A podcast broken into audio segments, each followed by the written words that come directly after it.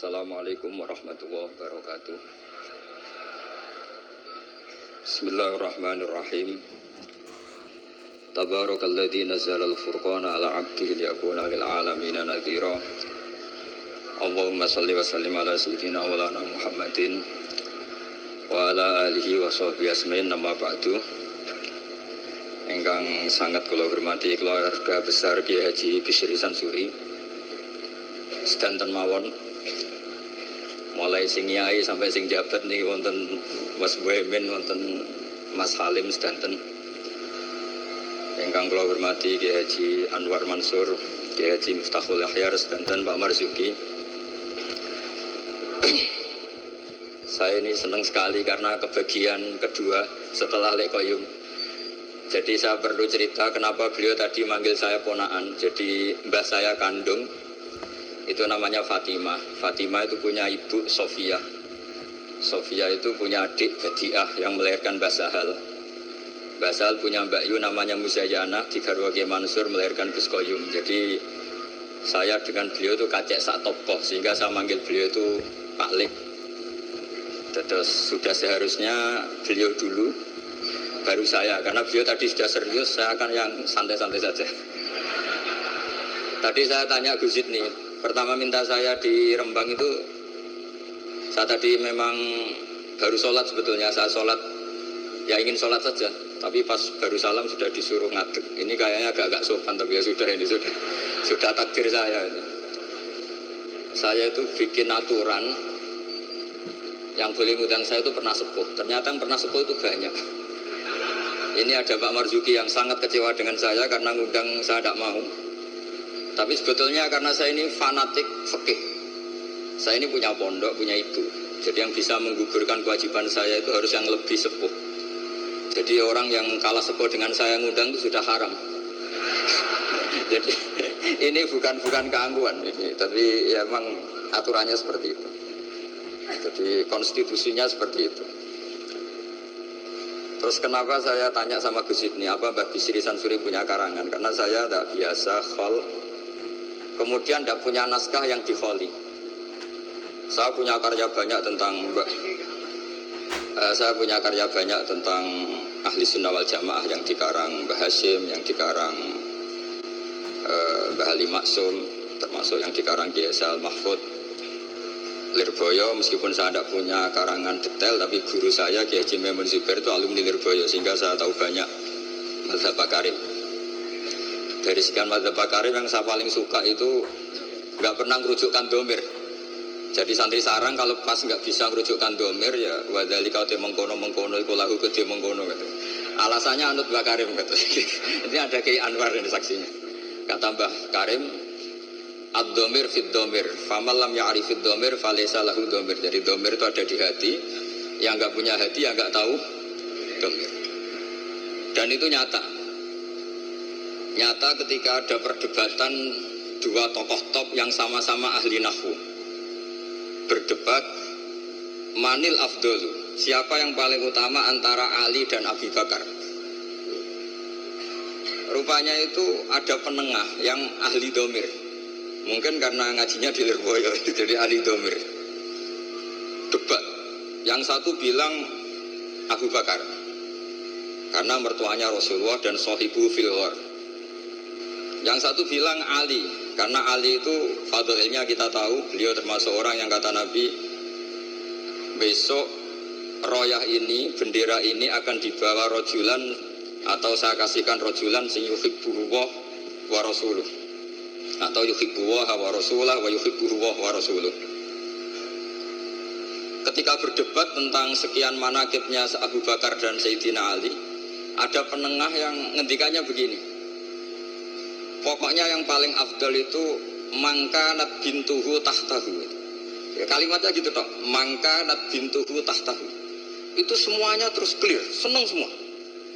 Karena kalau orang yang mentakdim Abu Bakar ala alien, kalau maknanya gini, yang paling afdal adalah maniku wong kanat kang ono sopo bintuhu anak wedo eman iku tahtahu ono ing kekuasaan Nabi. Orang yang punya putri, yang putrinya itu di bawah Nabi. Artinya siapa? Abu Bakar. Yang prosedinali juga senyum-senyum seneng. Karena dia kalau dia maknanya gini, maniku wong kanat kang ono sopo bintu putrine nabi, ikut tak tahu ono ini sore maniku. Itu siapa? Sayyidina Ali. Jadi domir mengkono-mengkono itu cespon gitu. itu sekali dimaknani itu masalah. Jadi maka berbahagialah santri yang nggak pinter. Karena ternyata nggak pinter itu ada padanannya yang orang pinter, yaitu Bakarim. Bedanya Bakarim nggak merujui karena pinter, kalau kita karena nggak pinter. Tapi insya Allah mata sababi komen bahwa minhum ya. Jadi kalau kalau nggak bisa alim ya mirip-mirip orang alim. Ya. Saya ini uh, pemerhati tafsir. Itu memang sampai sekarang itu problem saya ini domir. Saya nggak pernah niat kalau akan ngomong ini karena nggak ada naskahnya Mbak Bisri. Ini tantangan untuk anak cucu. Padahal beliau-beliau itu pasti punya naskah. Ini PR yang harus diselesaikan. Nggak mungkin lah seorang ulama nggak punya tulisan itu nggak mungkin. Karena ulama itu meskipun tidak niat ngarang itu pasti banyak tulisannya. Saya yang tidak cucu Mbah Hasim Asari itu punya tulisan tangan Mbah Hasim. Karena ketika mengijazahkan Soheh Muslim sama buyut saya Mbah kelima. Jadi buyut-buyut saya dengan Pak Said, dengan Lekoyum itu sama, sama-sama turunan Kudus. Saya ini paling muda, jadi kira-kira kalau saya manggil Pak Said itu ya pernah Mbah. Kalau manggil Gus Koyum pernah Lek. Makanya saya sampai sekarang ngajar di Kudus, di pondok Kudus paling sepuh namanya Ki Soleh bin Asnawi Sepuh. Dulu beliau gurunya Mbak Soleh Darat. Mbak Soleh Darat dulu pernah ngaji di Mbak Soleh bin Asnawi Sepuh. Kemudian punya anak namanya Maksum, Maksum punya anak namanya Hafsah. Lah Hafsah ini yang punya anak Sofia, terus Badiah dan seterusnya. Yang dari turunan Kudus. Saya mau cerita, Domer itu harus dikaji kalau sekiranya tidak mungkin, maka harus membuang. Saya cerita ini karena saya tahu di biografi Kiai Bisri Sansuri, beliau pernah istifadah sama Syekh Bakir Jogja, termasuk sama Syekh Mahfud Termas, sama beberapa mas saya dari Yaman, seperti Said Al-Yamani. Dan saya dari sekian itu banyak yang punya naskahnya. Di antara seni ya, seninya ulama Indonesia adalah uh, mahtutot atau catatan apa saja itu dikaji dan kemudian diteliti, kemudian diaplikasikan di Indonesia dengan alasan muktadal hal. Sehingga dalam bahsul masail itu kadang ya ya agak jorok, tapi jorok yang baik. Maka saya pernah bahsul masail dulu di Pondok Sarang. Ini nggak boleh ditiru oleh anak-anak. Bagaimana hukumnya desainer pakaian yang mendesain celana pendek? untuk perempuan. Itu semua mengatakan haram karena gara-gara desain itu perempuan kemudian tidak pakai maxi, tidak pakai celana karena memang desainnya untuk langsung dipakai tanpa pakai e, maxi atau pakai celana. Ada yang bilang tidak haram. Bagaimanapun celana pendek itu berkontribusi ikut menutup aurat. Artinya dia tetap menyumbangkan nutup aurat. Hanya tidak usah sampai bayangkan, wah kalau haram ya dilepas ya jangan itu. itu kan masalah. Jadi fikih itu kadang ya agak-agak kacau. Kita mau bilang haram nyatanya memberi kontribusi ke nutup aurat, mau bilang halal dengan desain seperti itu perempuan masih menampakkan apa? Aurat. Jadi debat fikih itu kadang ya tidak mutu. Tapi dari tidak mutu itu ya kemudian tetap melahirkan kecerdasan dan itu termasuk yang dibicarakan Syekh Mahfud namanya tashidun nazar orang menjadi cerdas saya pernah baca di Nailul Makmul ini sekaligus senam otak untuk anak-anak denanyar ini bukan ngetes kiai tapi ngetes anak-anak nanti kalau apa ini disalahkan Ki Miftah atau Yai Anwar ya saya langsung taslim karena saya pasti samina atau naik tapi kayaknya enggak karena saya baca saya ini ngerpek di Syekh Mahfud kalau sama nyalakan saya nyalakan Syekh Mahfud itu gurunya Ki Bisri Sansuri. Ada ada fardul masalah begini. Saya ulang lagi, ada fardul masalah begini. Ada orang jatuh dari atas. Ini kata Syekh Mahfud. Kemudian menimpa ini hadir ini kan banyak, nggak bisa dipiak. Tertimpa orang. Pertanyaannya adalah orang yang jatuh itu harus pindah apa tetap di situ? Kalau dia pindah menimpa orang lain, kalau tetap di situ membahayakan orang yang ditimpa. Pilihannya pindah apa tetap di situ? Ada yang menjawab harus pindah. Karena yang ditimpa sudah lama ini bahaya, lama-lama bisa mati, apalagi kalau yang jatuh gendut. Terus ada yang bilang nggak usah pindah, karena jatuh itu tanpa ikhtiar, sehingga dia jatuh tidak dosa. Kalau dia pindah, artinya ikhtiarnya sendiri, maka harus nggak usah pindah. Tapi terus ada pertanyaan lagi, kecuali yang dijatuhi itu Nabi, sekelilingnya ada Nabi itu harus pindah, karena kalah kelas. Tapi dibantah lagi, nggak mungkin ada nabi lagi karena Nabi Muhammad sudah nabi akhir zaman. Kayaknya akan kalah. Ternyata ini nggak mau kalah, nggak masih ada Nabi Isa. Gitu. Jadi terus kata saya Mahfud, wahada mimalato ilatahta. Sebetulnya ini tidak ada faedahnya. Cuma jadi taskhidun nazar, orang menjadi cerdas. Nah kemudian turunan dari ilmu itu adalah misalnya nyun sewu politik itu kotor misalnya tapi punya otoritas. Kalau melihat kotor itu kiai atau cucu kiai gak boleh ikut politik.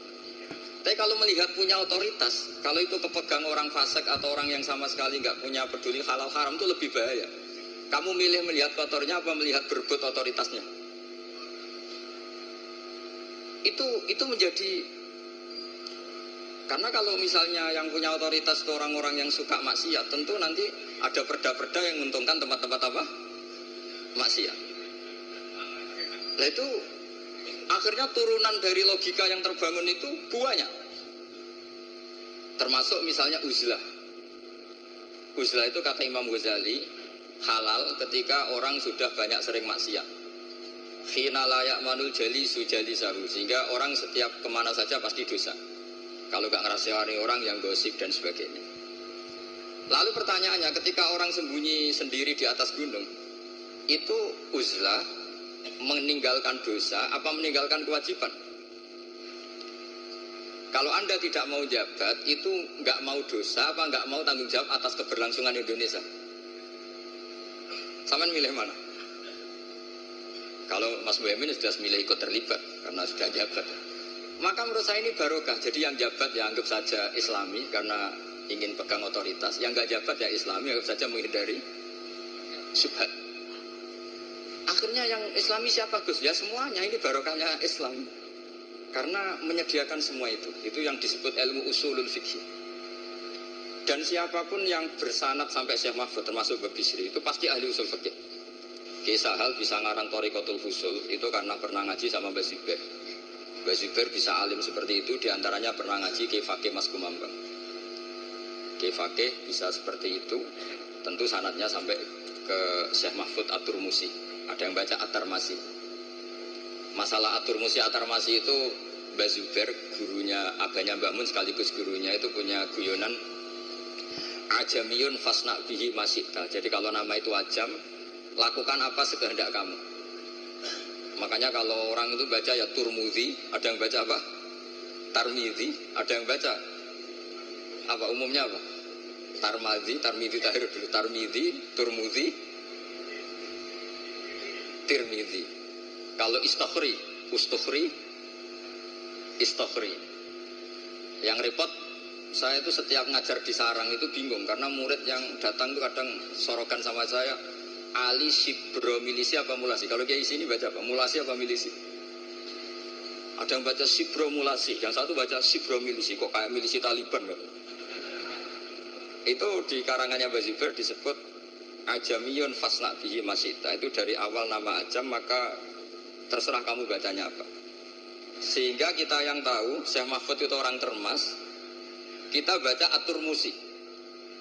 Yang satu tetap baca apa? Atar masih. Ini saya cerita ilmu. Jadi ilmu usul fikih itu ilmu yang menyediakan logika. Logika yang terbangun itu adalah kemudian menjadi produk hukum Makanya ketika Imam Ghazali cerita di kitab saya ini Allah halaman 19 tapi di kitab saya tidak tahu di kitab sampean mungkin beda cetakan atau beda punya tidak punya atau sama-sama punya beda baca dan tidak baca saya tidak tahu karena perbedaan itu bisa macam-macam. Orang-orang yang uzlah itu akhirnya didatangi. Taraktum ummata Muhammadin sallallahu alaihi wasallam fi aidil mubtadi'ah. Saya masih ingat kalimatnya seperti itu.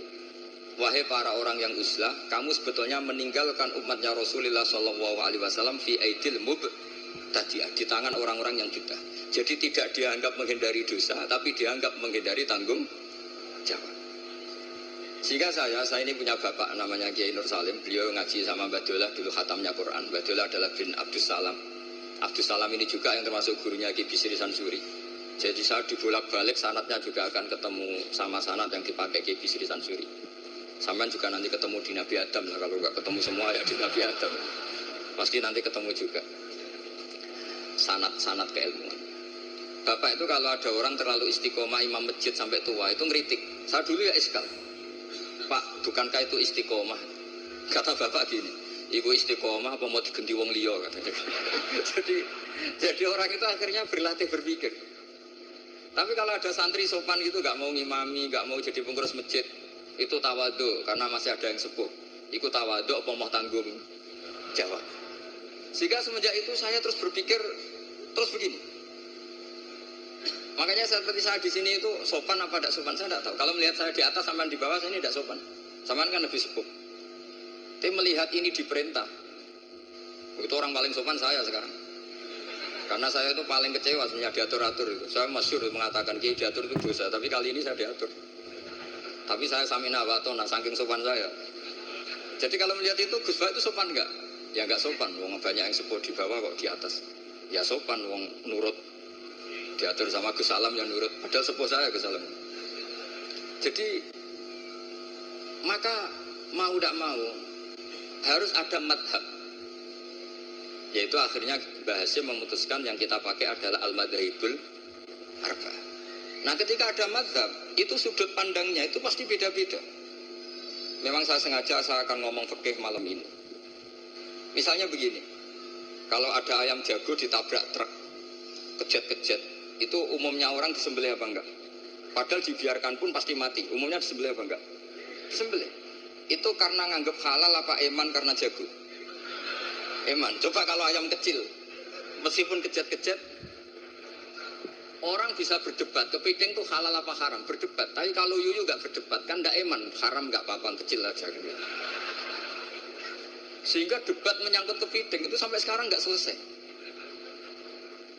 Mbah Mun itu termasuk guru yang mengharamkan, tapi banyak guru saya menghalalkan. Karena kenapa kok khilaf? Karena itu kepiting besar. Tapi yuyu itu sepakat haram karena kecil. Suatu saat kalau yuyu ini besar pasti ada khilafnya gitu. karena eman gitu. Nah, saya tuh pernah pernah ditanya sama orang Pak Sada jagonya kelindes truk itu di kampung saya. Saya pas lewat pakai motor. Gus ini halal apa haram? Sudah kejet-kejet. Saya bilang ya sudahlah untuk kamu halal kata saya. Lama-lama orang ini eskal ini Gus Pak gimana? Ngomong hukum saya nanya. Datang ke rumah saya itu andekan tidak saya sembelih pun pasti mati. Terus saya bacakan kitab yang kitab Sawi. Kata Imam Malik, yang namanya kejat-kejat itu tetap punya nyawa. Sehingga penyembelian ini tetap berfungsi menghilangkan nyawa. Itu sudah cukup dikatakan dzabhu, menyembelih.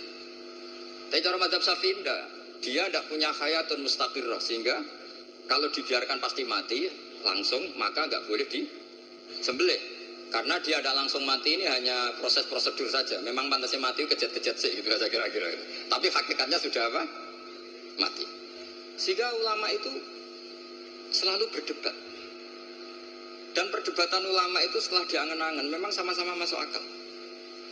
Saya punya sekian cerita ya tentang perdebatan termasuk kitab yang tadi disebut Lekayum itu kitab Filiatul Aulia karena kenapa saya sering baca kitab itu? Mas syaratnya jadi wali itu harus pernah baca kitab Filiatul Aulia.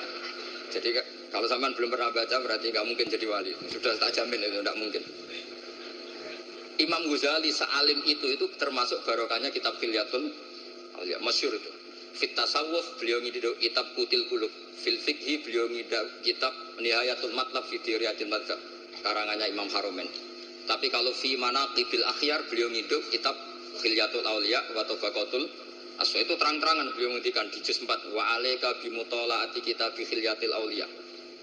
Karena beliau memang pengagum kitab khilyatul aulia. Di bab manakibul akhyar. Itu di bab manakibul akhyar itu ada sekian perdebatan. Dan perdebatan itu melahirkan satu kecerdasan. Yaitu tadi saya berkali-kali cerita ada sekian contoh yang orang itu akan ngeper setelah ada logika kebalikannya. Saya, saya beri sekian contoh. Ketika malaikat Israel datang ke Nabi Ibrahim mau mencabut nyawanya itu Ibrahim marah-marah Israel kamu salah. Kenapa? Ya saya ini kekasih Allah. Anak Khalilur Rahman. Saya ini kekasih Allah Wahal ra'aita khalilan yumitu khalilah. Masa kekasih membunuh yang dikasih ini tidak benar. Logika ini tidak benar. Karena Israel gak biasa Fasul Masail. Gak pernah ikut Fasul Masail di BW Jawa Timur yang Bapak Marzuki itu. Datang ke Allah. Ya Allah, logika ini kata Nabi Ibrahim gak benar. Karena wahal ra'aita khalilan yumitu khalilah. Terus sama Allah diajarin. Ya sudah bilang ke Ibrahim gini. Wahal ra'aita khalilan yakrahu ajal khalilah Masa orang yang dicintai kemudian tidak siap ketemu yang dicintai? Datang lagi Israel. Wahal ro'aita khalilan yakrahu ayyal khalilah. Oh iya ya, nggak apa-apa, mati nggak apa-apa kata. Jadi dibalik langsung lupa. Dulu pernah ada jagongan ulama mau menganggap cengkeh itu pewangi. Alasannya kue-kue tar dikasih cengkeh. Maka cengkeh kategorinya pewangi. Artinya apa efek hukumnya? Kalau orang ikhram rokok berarti wajib bayar dam karena pakai pewangi, yaitu cengkeh. Karena roti tar dikasih cengkeh, terus beberapa wedang cengdem juga dikasih apa? Kemudian ada ulama yang ngendikan, kalau gitu orang Jumatan kesunatan rokok. Karena orang Jumatan disunatkan pakai wewangian. Langsung kebek, wah tidak jadi, tidak jadi. jadi itu usul fikih. Sehingga eh katanya fikih nakal tidak apa-apa, ini nakal yang islami. Saya memang termasuk orang yang kata Gus Rizal Lirboyo diberi gelar Gus doktoral honoris causa cangkemelek katanya. Saya ini sebetulnya bangga dengan gelar itu karena itu cara sahabat melindungi Rasulullah Shallallahu Alaihi Wasallam. Jadi saya sengawur-ngawur saya ini masih punya sanat. Dulu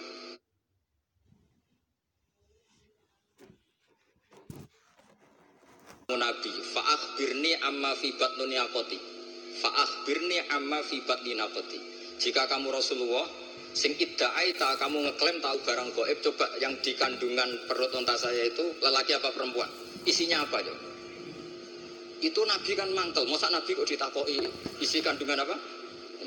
Terus kata sahabat datang ini sanat kalau boleh dikatakan sanat sanat yang kemelek kalau boleh dikatakan sanat itu kata sahabat tadi langsung namanya Salamah bin ada yang baca Salmah Salmah bin Salamah namanya. Nazauta alaiha fakanat laka minha sakhlatun kamu yang ngangkangi itu ada anak kamu saking mangkelnya Rasulullah kok ditanya gitu? Kak, enggak kamu enggak usah tanya Rasulullah tanya saya. Oh iya ya di dalamnya ada apa? Ono anakmu